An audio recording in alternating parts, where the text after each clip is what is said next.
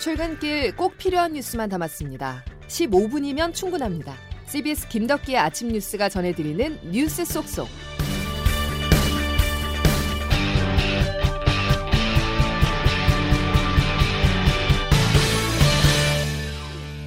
여러분 안녕하십니까? 3월 25일 김덕기 아침 뉴스입니다. 잠시 후 오전 8시 국회 본회의가 열립니다. 이 자리에서 여야는 4차 재난지원금 지급을 위한 추가 경정 예산안을 통과시킬 예정인데요. 이르면 이번 달부터 재난지원금 지급이 시작될 것으로 보입니다. 첫 소식 장규석 기자입니다. 국회 예산결산위원회 더불어민주당 간사인 박홍근 의원은 어젯밤 기자들에게 오늘 아침 8시 본회의에서 추가 경정 예산안을 처리할 것이라고 밝혔습니다. 어젯밤까지 계속된 여야 원내 지도부 회동에서 합의점을 찾았다는 겁니다. 당초 민주당은 모든 농민에게 재난지원금을 지급하자며 국채를 추가 발행하는 방안을 추진했지만 국민의힘 등 야당의 반발에 막혀 추경 논의는 난항을 겪어왔습니다. 결국 전 농민 재난지원금 지급 대신 0.5헥타르 미만 소규모 농가 46만 가구에 30만 원씩 지급하는 수준에서 여야가 합의했습니다. 1,380억 원가량의 재원이 들어갈 걸로 예상되는데 국채를 추가 발행하지는 않고 일자리 예산 등 본 예산에서 지출 구조 조정을 통해 재원을 마련하기로 했습니다. 이번 4차 재난지원금은 코로나 피해 소상공인에게는 100만 원에서 최대 500만 원이 지급되고 아울러 특수고용 노동자, 프리랜서는 물론 법인 택시기사나 생계위기 가구 대학생, 노점상들에 대한 지원 등이 포함되어 있습니다. 여기에 여당 주도로 이번에 소규모 농가에 대한 지원까지 추가됐는데요.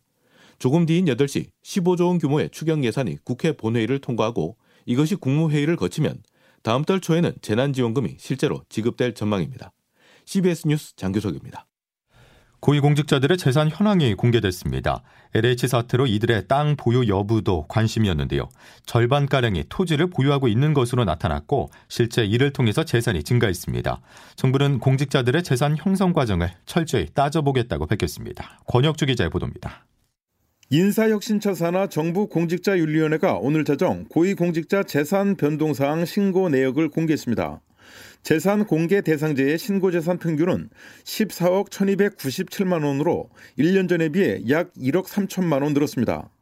문재인 대통령은 1억 2천만 원 늘어난 20억 7천만 원을, 정세균 국무총리는 5억 6천만 원 줄어든 44억 9천만 원을 신고했습니다. 청와대에서는 서훈 국가안보실장이 지난해보다 3억여 원 늘어난 45억 3천만 원을 신고해 재산이 가장 많았습니다. 재산 총액 전체 1위는 1년간 28억이 늘어 165억 3천만 원을 신고한 김종갑 한국전력 사장이 차지했습니다. 황소정 인사처장은 국세청과 경찰 등 관계기관과 집중심사단을 구성해 공직자들의 재산 내역과 형성 과정을 철저히 검증하겠다고 밝히고 공직사의 투기 의혹에 대해 사과했습니다.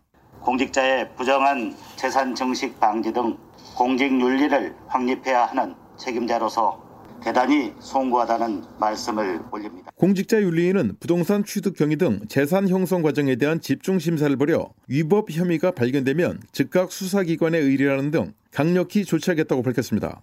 CBS 뉴스 권혁주입니다. LH 사태를 계기로 공직자 투기를 근절하기 위한 경찰, 법원, 국회가 모두 전방위적으로 나섰는데요. 전철역이 들어설 자리 주변 땅과 건물을 사들인 포천시 공무원에 대해서 법원이 이 땅과 건물을 몰수 보존하라고 결정했습니다. 또 경찰은 투기 의혹을 받는 공직자 400여 명에 대한 수사에도 속도를 높이고 있습니다. 투기 수사 상황 조태임 기자가 종합했습니다. 공직자 투기 의혹을 수사하고 있는 정부 합동특별수사본부는 398명을 수사 중이라고 밝혔습니다.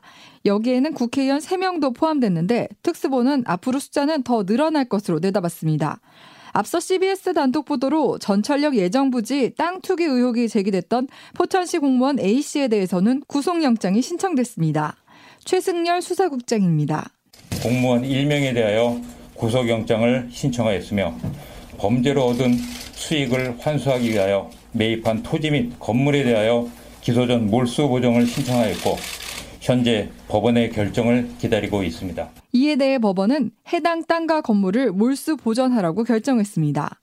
몰수 보전은 확정 판결을 받기 전까지 불법 수익 재산을 처분하지 못하게 하는 조치로 판결이 확정되기 전까지 A씨는 해당 부동산을 처분할 수 없게 됐습니다. 국회에서는 미공개 정보를 이용해 땅 투기를 하는 공직자에 최대 무기징역형을 내릴 수 있도록 하는 근거도 마련했습니다.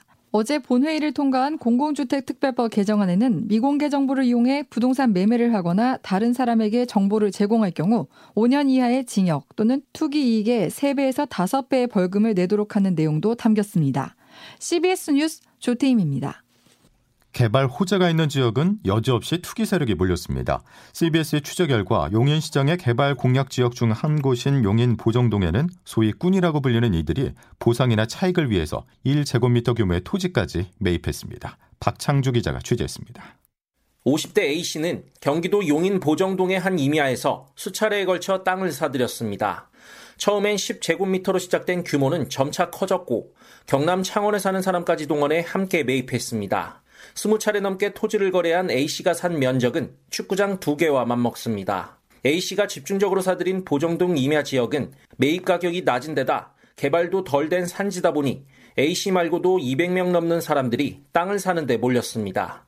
이곳은 올해 경기도와 용인시가 주도하는 개발 사업인 용인 플랫폼시티 부지로 지정됐습니다. 특히 대다수 거래자들이 이 땅을 산 시점을 거슬러 보니 플랫폼시티 개발구역이 공식 제한되기 하루 전이었습니다.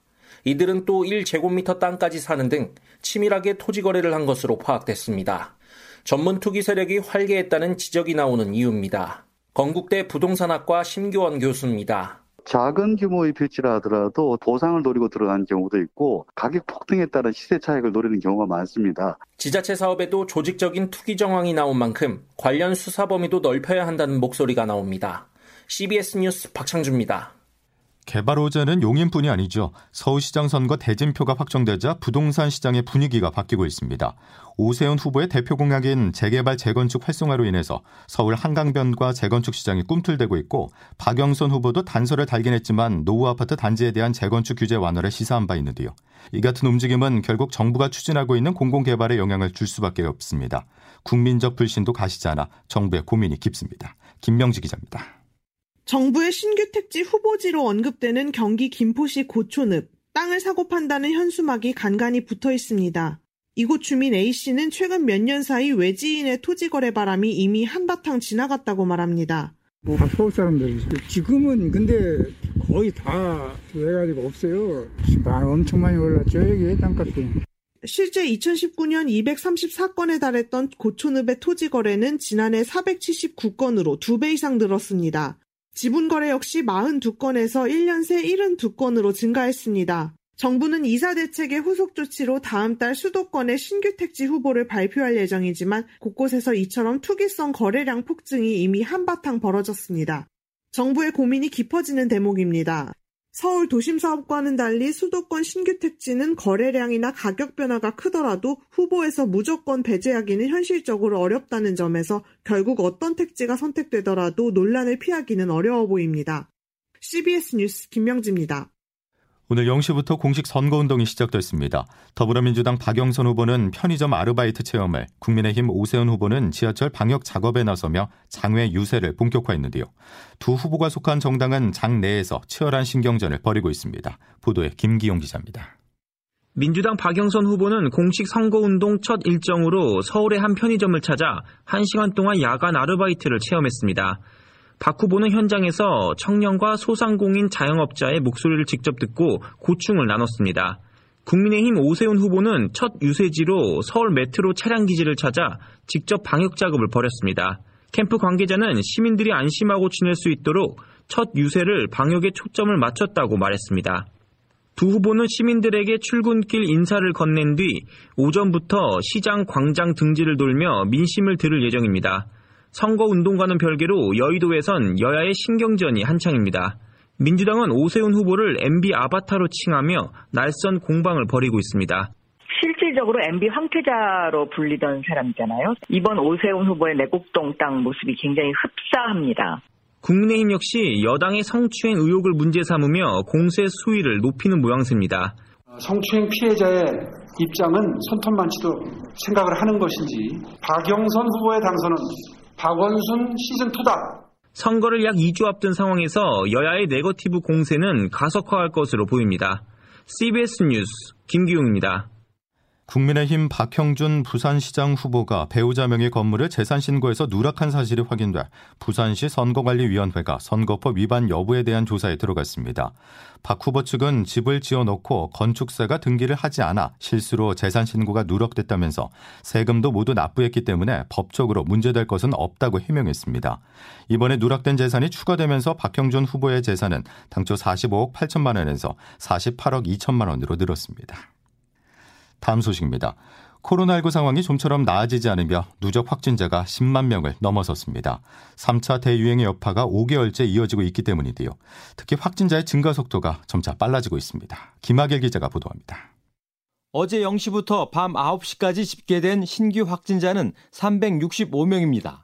하루 전 누적 확진자가 9만 9,846명이었으니 오늘 0시 기준으로 발표될 누적 확진자는 적어도 10만 200명을 넘습니다. 지난해 1월 우리나라에서 첫 확진자가 나온 뒤 5만 명을 넘어선 게 지난해 12월 21일입니다. 오늘 기준으로 확진자가 10만 명을 넘게 되는데 5만에서 다시 10만 명으로 넘기까지 겨우 94일 소요된 셈입니다. 확진자 증가 속도가 최소 3배 이상 빨라졌음을 알 수 있습니다. 전국적으로 소규모 모임과 유흥시설, 목욕탕 등에서 크고 작은 감염이 계속되고 있어 확산세가 더 거세질 가능성이 있습니다. 정부는 이번 주 확진자 발생 현황을 토대로 다음 주 적용할 거리두기 조정안을 내일 발표할 예정입니다. 방역 당국은 최근 따뜻한 날씨에 야외 활동이 늘면서 확진자가 증가할 가능성이 높다고 보고 일상생활에서 보다 철저히 방역 수칙을 준수할 것을 당부했습니다. CBS 뉴스 김학일입니다. 이틀 전 아스트라제네카 백신을 맞은 문재인 대통령이 어제 미열 외에는 별다른 부작용이 없었다고 SNS에 글을 올리며 예방접종을 독려하고 나섰습니다. 그런데 한 온라인 커뮤니티에서는 주사기에서 백신을 뽑은 뒤에 다시 뚜껑이 씌워진 주사기가 등장해 대통령이 맞은 백신이 바꿔치기 됐다는 의혹의 글이 올라와 논란입니다. 실제로 종로 보건소와 접종한 간호사에게는 사실이 밝히라면서 불을 지르겠다는 협박 전화까지 이어지고 있는데요. 윤태호 중앙사고수습본부 방역총괄반장의 말입니다. 주사기가 침이 노출된 상태에서 움직이게 되면 오염의 위험성이 있기 때문에 환자한테 접종할 때는 뚜껑을 닫은 상태에서 움직이는 것이 가장 일반적인 어떤 상식이라고 그렇게 생각을 하고 있습니다. 한편 경찰은 허위사실 유포에 대한 내사에 착수했습니다. 김덕기 아침 뉴스 여러분 함께하고 계십니다. 이제 오늘 날씨 알아보겠습니다. 이수경 기상 리포터 전해주시죠. 네, 오늘도 큰 일교차에 대비하셔야겠습니다. 아침에는 다소 쌀쌀하게 시작하고 있지만 낮에는 어제보다 포근한 날씨를 보이겠는데요. 현재 서울 기온이 8.5도 등 전국이 0도에서 10도 사이로 어제보다 2, 3도 이상 오른 곳이 많습니다. 낮 기온은 20도 안팎까지 예상돼 무척 따뜻할 것으로 보이는데요. 서울과 수원이 19도, 춘천, 강릉, 부산이 20도, 광주와 대전은 오늘 22도까지 예상됩니다. 낮과 밤의 기온차는 크지만 당분간 평년 이맘 때보다 높은 기온이 이어지면서 낮에는 봄 기온이 완연할 것으로 보이는데요. 현재 안개나 구름이 껴있지만 낮 동안 맑고 건조한 날씨가 이어지겠습니다.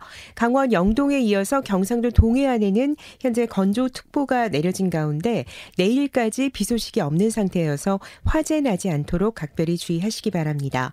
모레인 토요일 오후부터 주일 오전 사이에 전국적으로 봄비가 내릴 것으로 보이는데요. 참고로 대기 중에 미세먼지 농도는 오늘 밤 수도권과 충청남도를 중심으로 일시적으로 나쁨 수준을 보이겠습니다. 날씨였습니다.